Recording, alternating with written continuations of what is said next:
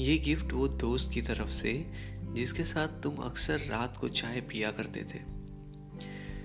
ये गिफ्ट वो यार की तरफ़ से, जिसके साथ तुम आनंद की गलियों में गेड़ी मारा करते थे।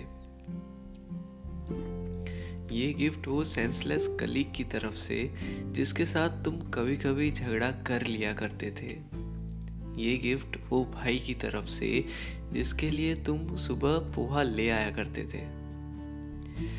याद आएगा वो प्लेटफॉर्म जहाँ हम ऐसे ही चाय पीने चल दिया करते थे?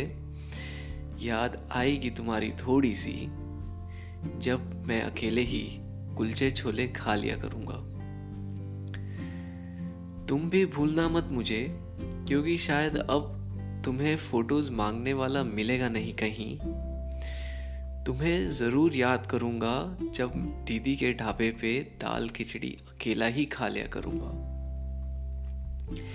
ये गिफ्ट वो दोस्त के लिए जो एक गाय से डर जाता है, ये गिफ्ट उस दोस्त के लिए जिसने सांस को बनाया है फिर से।